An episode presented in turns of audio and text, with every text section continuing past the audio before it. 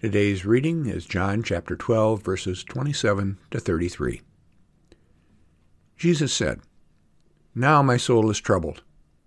And what should I say? Father, save me from this hour? No, it is for this reason that I have come to this hour. Father, glorify your name. Then a voice came from heaven. I have glorified it, and I will glorify it again. The crowd standing there heard it and said that it was thunder.